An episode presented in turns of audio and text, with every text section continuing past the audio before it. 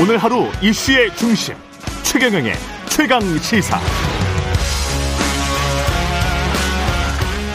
네, 더불어민주당 안민석 의원과 새로운 물결 김동연 대표가 어제 나란히 경기도지사 출마 선언하면서 여권의 경기도 대진표가 완성됐습니다. 어제 염태영 예비 후보에 이어서 오늘은 더불어민주당 안민석 경기도지사 예비 후보 직접 만나보겠습니다. 안녕하세요, 의원님. 네, 안녕하세요. 안민석 예. 예. 지금 국회 5선 하셨잖아요. 네, 그렇습니다. 예, 정말 다선이신데 지방선거는 처음 도전 왜 경기도지사 출마하신 겁니까? 경기도지사 선거가 미니 대선이 되었지 않습니까? 예. 큰 선거는 시대 정신을 얻는 사람이 필요하고요. 음, 이번 경기지사 선거의 시대 정신은 경기도를 지켜라 이거라고 보고 있고요. 예, 경기도를 지킬 수 있는 적임자는 누구인가?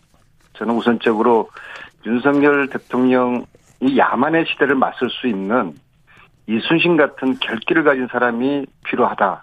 막 이것은 대부분 이견이 없을 것 같고요. 예, 그래서 착한 선비용보다는 이순신 장군의 결기를 가진 후보가 경기도를 지킬 수 있을 것이라고 보고요. 예, 국민들께서는 국정농단을 밝히기 위해서 정치 생명을 걸었던 한 정치인의 용기를 기억하고 계실 것입니다. 그래서 예. 사적생, 사적생의 각오로 나라를 지킨 이수신 장군처럼 경기도를 지키기 위해서 출마했습니다. 좀 멋있죠? 특히 이 예. 야만의 시대에 예, 이 강함이 필요한 순간에 예. 시대 정신에 따라서 출마하게 됐다는 말씀을 드립니다.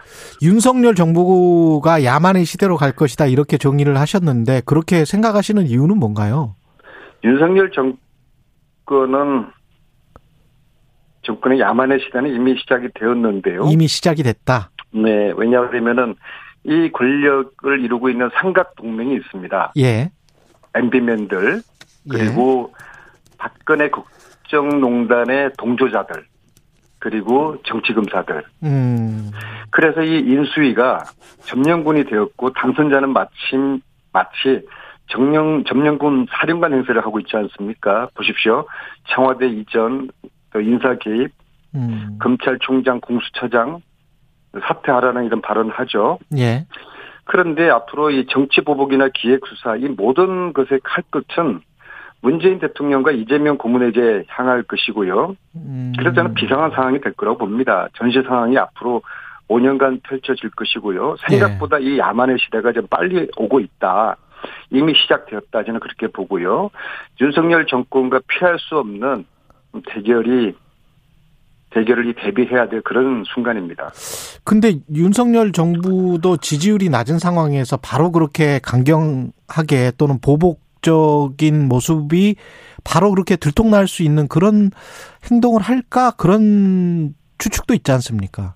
그래서 제가 야만이라고 표현을 한 겁니다. 아, 예, 2008년 예, MB 대, 이명박 대통령도 취임 전부터 예, 상당한 국민적인 그 신뢰를 그 이런 상태에서 시작을 했거든요. 예, 뭐 그럼에도 뭐 4대강 사업이라든지 국민들의 동의라든지 지지 없이 밀어붙이는 그런 형태 그런 음, MB 정부 역시도 야만의 시대였는데 야만의 시대 이제 시즌 2가 시작된다고 저는 보고 있습니다.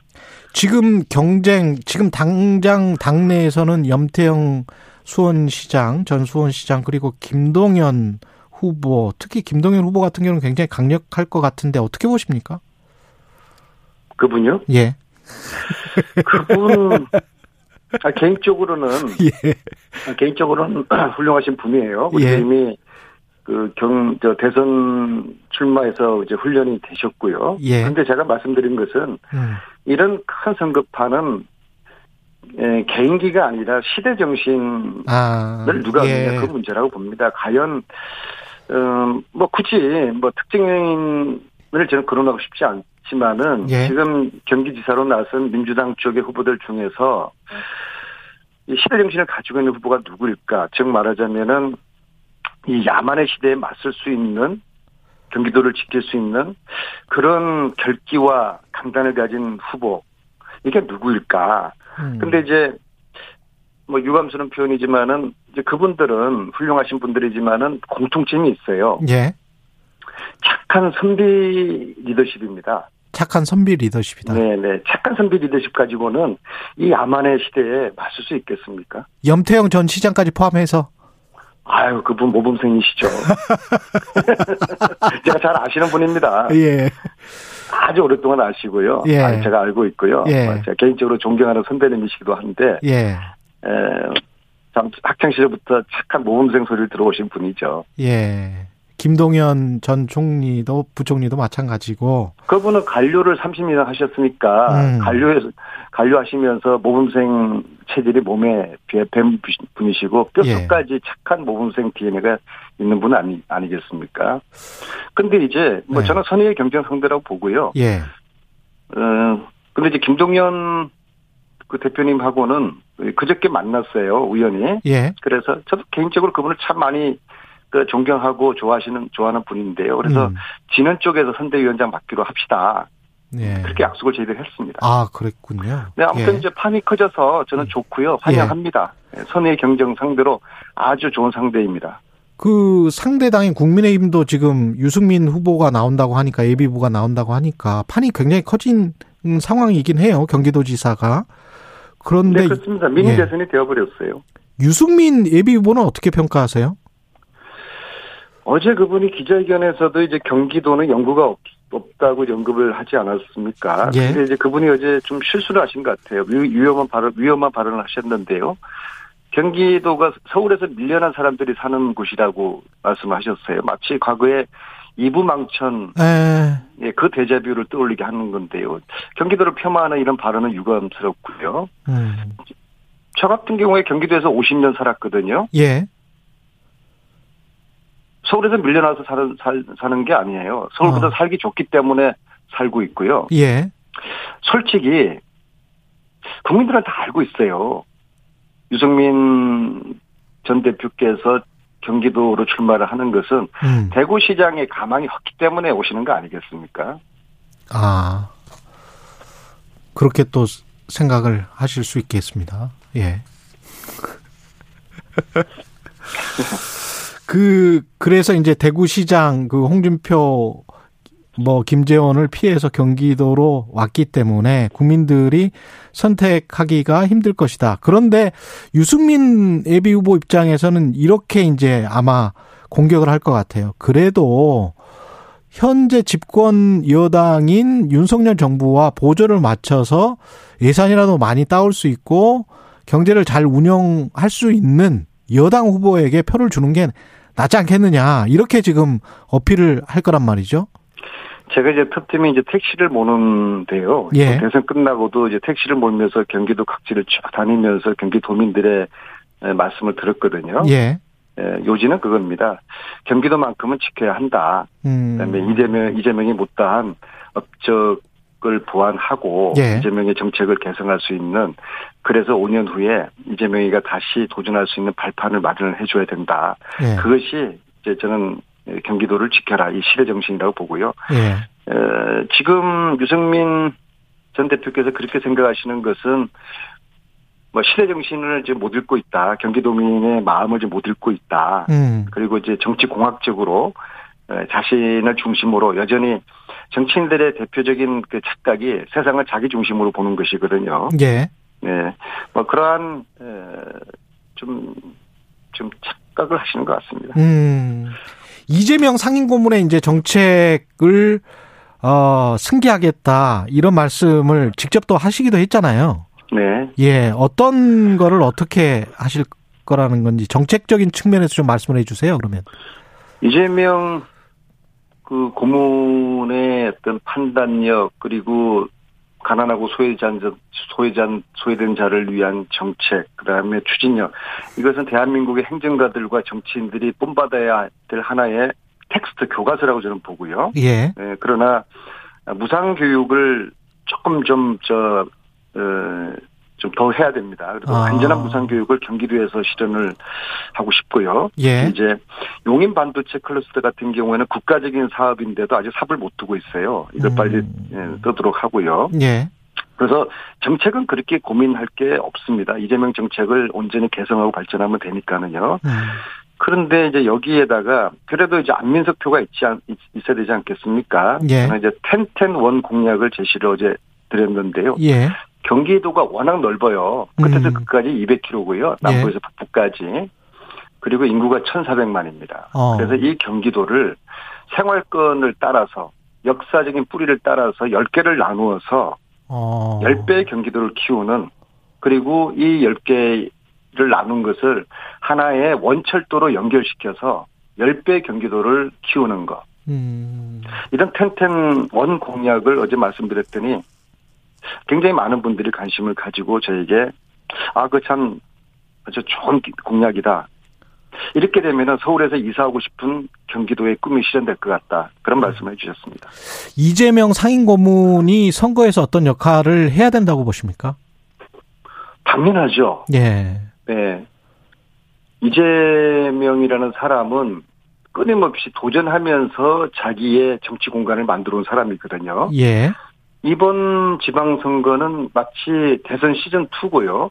음. 여기서 꼭 우리가 이겨야 되지 않겠습니까? 그러기 위해서는 본인은 어떤 역할이든지 마다하지 않고 제가 볼 때는 백의 종군을 할 겁니다. 그리고 그 이후에 8월 당대표 선거를 나가야 될 것 같고요. 예. 그 역시 운명입니다. 모든 분들이 8월 당대표 출마는 이의를 다는 분들이 없어요. 어. 단지 예. 6월 보궐선거 를 가- 나가야 될지 말아야 될지. 왜냐하면 예.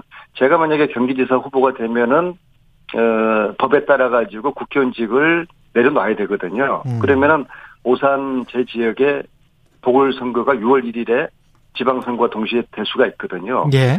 그럴 경우에 아까는 이 지사께서 안민석의 친구, 15년 친구인 예, 지역 수도권 내리 오선을 했던 이 지역구를 이재명 지사께서 보궐선거에 출마하실지 마실지 뭐 그런 것에 대해 가지고는 아, 좀 고민을 해봐야 되고 뭐 그분이 음. 워낙 판단력이 뛰어나신 분이니까 예. 뭐 잘 판단하실 거라고 봅니다. 알겠습니다. 서울시장 후보로 그 송영길 뭐 추대론 전 당대표 추대론 이야기도 나오고 있는 것 같고 또 새로운 인물이 있어야 된다. 이낙연 이야기도 있고 어떻게 보십니까? 일단 송영길 전 대표를 놓고 보면은 찬반 이견이 뚜렷이 존재하고 있고요. 예. 우상호 의원 등 서울 출신 의원들 대다수가 지금 반대를 하고 있지 않습니까? 예.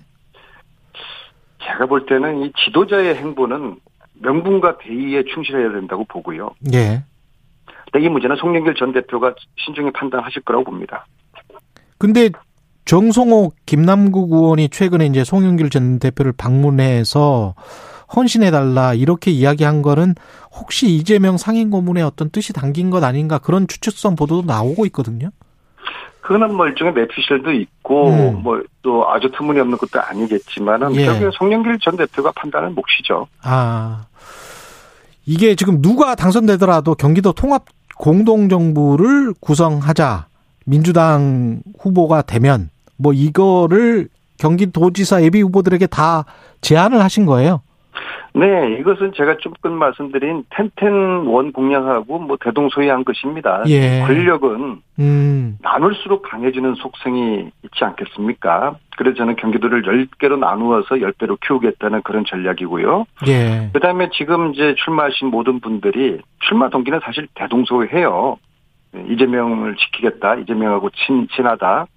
그런데 과연 이제 누가 시대 정신을 얻고 있느냐 그 차이가 있을 뿐이죠. 예. 그래서 저는 누가 당선되더라도 상생하고 연대하는 것은 기본이라고 보고요. 예. 그리고 저는 제가 지역구 오산, 수원, 화성 여기가 인구 한 200만 되는데요. 예. 여기를 지난 10년 동안 이 세계 지자체가 벽을 허물고 마치 하나의 도시처럼 상생 협력체를 구성을 해서 음. 교통이라든지 교육 문- 문제라든지 환경 이런 문제들을 한 도시처럼 운영을 하는 음, 그 협력체를 주도해본 그런 경험이 있거든요. 예. 그렇기 때문에 항상 어, 나누고 연대하고 상생하는 것은 어, 강하기 위해서는 필요한 전략이다 그렇게 보고 있고 그런 차원에서 저는 후보자들께 제가 어, 만약에 지사가 된다 그러면 통합 공동 정부를 구성하자 그렇게 제가 제안을 드렸습니다. 그리고 아까 그 윤석열 시대를 야만의 시대가 될 것이다라고 말씀하시면서 문재인 이재명 두 사람을 향한 기획 수사랄지 정치 보복이 시작될 것처럼 이미 시작됐다 뭐 이런 식으로 말씀을 하셨는데 어떤 전조를 다른 사람들이 청취자들이나 다른 사람들이 못 보는 어떤 다른 전조들이 있습니까 혹시 의원님 최근에 그 예. 산자부 압수수색을 했잖아요 예. 원전 관련해서요 예. 그거 칼 것을 어디를 향하고 있다고 보십니까? 저는 그칼 것은 문재인 대통령을 향하고 있다고 보고요. 음. 네, 그렇습니다. 그렇군요. 네. 자, 지금 당에서는 뭐 사파전 당 밖에서도 이제 빅매치 앞으로 기다리고 있고 왜 안민석이 돼야 되는지 의원님의 차별화된 어떤 강점 경쟁력을 말씀을 해 주십시오. 뭐 이미 말씀을 드린 것 같은데요. 예. 뭐전 또 상대적으로 제가 좀 가장 젊습니다. 가장 젊고 예. 어, 제가 만약에 시대 정신을 에, 얻은 사람이라고 그러면은 제가 경기도의 최종 승자가 될 것이라고 보고요. 그리고 예. 지금은 말씀드렸듯이 유약한 관료나 선비형 리더십은 필요치 않는 음. 이제 야만의 시대이기 때문에 예. 안민석이가 시대 정신을 얻을 것이다. 그리고 국정농단 세력과 맞서서 뭐 한다면 하는 그런 진념을 국민들이 인정해 주시고 음. 또 불굴의 의지라든지 또 용기 있는 한 그 정치인을 기억을 하고 있지 않, 않겠습니까? 그래서 안민석이라는 정치인의 해온 그동안의 행적이 이번 경기지방선거에 시대 정신과 맞다 그렇게 생각하고요. 한 가지 제가 좀 말씀을 꼭 좀 드리고 싶은 게 있는데요. 네. 지금 자꾸 그 경선룰을 변경하자고 이제 어떤 후보께서 말씀하지 않습니까? 아, 그래요? 그렇죠. 그러니까 기존에 지금 당, 어, 당원, 권리당원과 일반 50대 50. 시민들의 비율이 50대 50인데 이것을 그 권리당원 비율을 이제 줄이자는 그런 주장을 이제 김동연 후보께서 지금 저 하시는데요. 아. 근데 이거는 좀 저 잘못된 겁니다. 예. 선수가 경기장에 입장하면서 룰을 바꾸자고 하는 것은 반칙 아니겠습니까? 아니 근데 그 전에 뭐 당의 경선 룰은 그대로 따르겠다 그렇게 이야기를 제가 아닙니다. 했던 걸로 예, 아니에요? 예, 어제 예 어제는 또 살짝 예. 살짝 그 이 비율을 권리당원 비율을 이제 낮추자고 하셨는데요. 이런 좀 오해가 될 말씀은 본인이 주장하시는 뭐 정치 교체라든지 정치 개혁에는 전혀 맞지 않는 것이고요. 이게 음. 물론 기존 룰에 유불리가 다 있을 거예요 후보마다. 예. 근데 유불리 따지지 말고 기존 룰 룰대로 하는 것이 순리라고 보고요. 저는 오히려 예. 지금 대선 이후에 민주당과 이재명을 지키겠다고 입당한 한 20만 명에 가까운 2030, 2030 신규 당원들, 소위 예. 개딸과 개양아들이라고 하는 이, 이 예, 청년 당원들에게 예. 경선 투표 권리를 주는 것이 저는 바탕으로 생각합니다. 그러니까 음. 과거에도 당비 6개월을 내야지 권리당원 자격이 주어졌는데 투표권이 주어졌는데 예. 6개월에서 3개월로 바꾼 전례도 있거든요. 예. 그래서 저는 오늘 이 자리에서 이렇게 제안 드리고 싶습니다. 김동연 후보님께 예. 어, 권리당원 비율을 축소하자고 하는 하시는 말씀보다는 음. 이 개딸과 개 양아들에게 투표권을 이번 경선 때 주자. 음. 저는 이렇게 제안을 하는데요. 이 저의 제안에 대해서 김동연 대표님의 견해를 공식적으로 밝혀주시길 바라겠습니다. 알겠습니다. 더불어민주당 안민석 의원 경기도지사 예비 후보였습니다. 고맙습니다. 네, 고맙습니다.